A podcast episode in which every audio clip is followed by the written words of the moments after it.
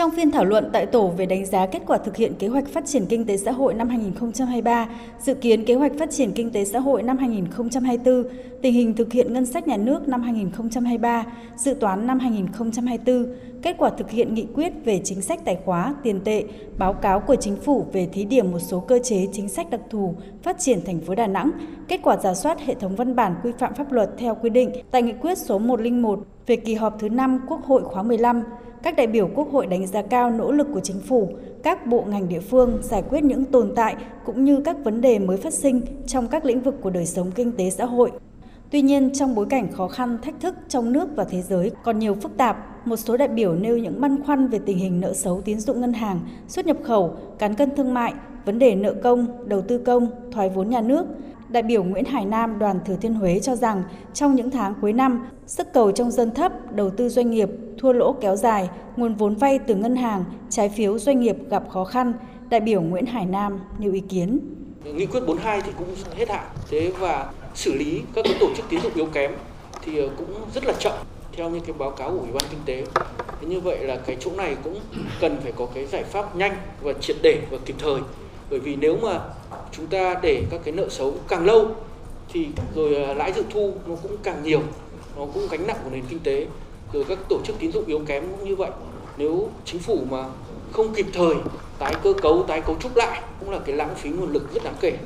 Còn đại biểu Nguyễn Thị Yến, đoàn đại biểu Bà Rịa Vũng Tàu thì cho rằng cần nhiều giải pháp hỗ trợ doanh nghiệp nhỏ và vừa. Tăng các hoạt động bảo lãnh tín dụng cho doanh nghiệp vừa và nhỏ từ các quỹ hỗ trợ doanh nghiệp có một phần vốn nhà nước. Với theo cái nghị quyết 43 thì việc hỗ trợ tín dụng cho các doanh nghiệp vừa và nhỏ cũng còn chậm. Thúc đẩy xuất khẩu, duy trì cán cân thương mại bền vững, cần đẩy mạnh công tác thông tin thị trường để tập trung vào xây dựng hình ảnh của doanh nghiệp xuất khẩu Việt Nam uy tín, đẩy mạnh phát triển xuất khẩu hàng hóa, hướng đến các thị trường mới, thị trường tiềm năng. Đồng tình với quan điểm của Chính phủ cần tăng cường năng lực nội sinh, củng cố nền tảng, đảm bảo ổn định kinh tế vĩ mô, kiểm soát lạm phát, tăng cường năng lực thích ứng, sức chống chịu của nền kinh tế. Nhưng để thực hiện được các mục tiêu này, đại biểu Hoàng Văn Cường, đoàn Hà Nội cho rằng cần tăng cường hơn nữa vai trò của chính sách tài khóa đối với hỗ trợ phục hồi và tăng trưởng kinh tế. Về ngắn hạn thì tôi cho rằng là chúng ta cần phải tiếp tục thực hiện các chính sách,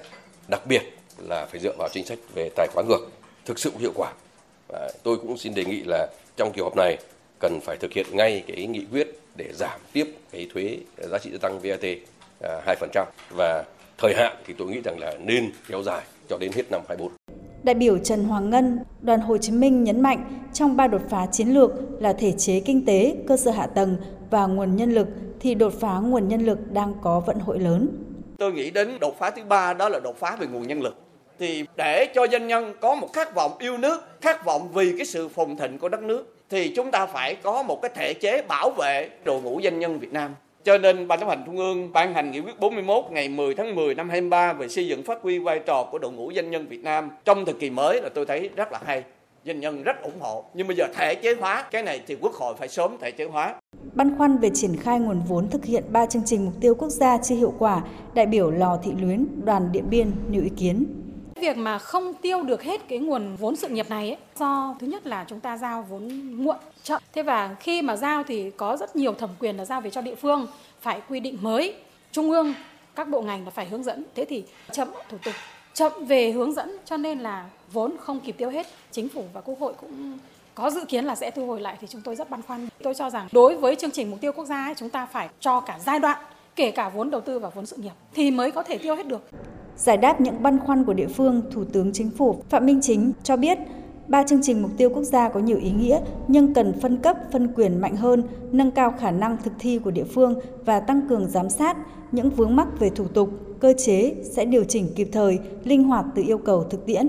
Lấy dẫn chứng từ những câu chuyện mà các tỉnh đồng bằng sông Cửu Long đã, đang và sẽ giải quyết trong thời gian tới, đó là đối phó với biến đổi khí hậu cực đoan như tình trạng sụt lún, sạt lở, ngập mặn, hạn hán, đào tạo nguồn nhân lực và giải quyết hạ tầng giao thông, Thủ tướng Chính phủ Phạm Minh Chính nhấn mạnh cần tư duy, phương pháp, cách tiếp cận mới vừa giải quyết vấn đề trước mắt, vừa giải quyết căn cơ bài bản, lâu dài. Phải cách tiếp cận từ thực tiễn để chúng ta tháo gỡ nó ra.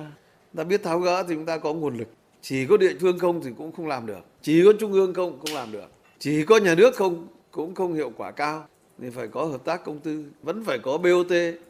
vẫn phải có BT để mà phát triển hạ tầng. Về ngân sách nhà nước trung ương là phải chủ đạo cả về thu ngân sách và chủ đạo cả về phân bổ ngân sách, hay là chủ đạo cả về phát triển cho đầu tư phát triển. Trung ương là phải liên kết vùng, trung ương là phải liên kết tỉnh. Thế địa phương thì các ông chí phải lo cái giải phóng mặt bằng, phải có trọng tâm trọng điểm là như thế. Mà đã đi vay thì phải xoay chuyển tình thế, chuyển đổi trạng thái chứ không có lật vật lãng phí mà hiệu quả không cao.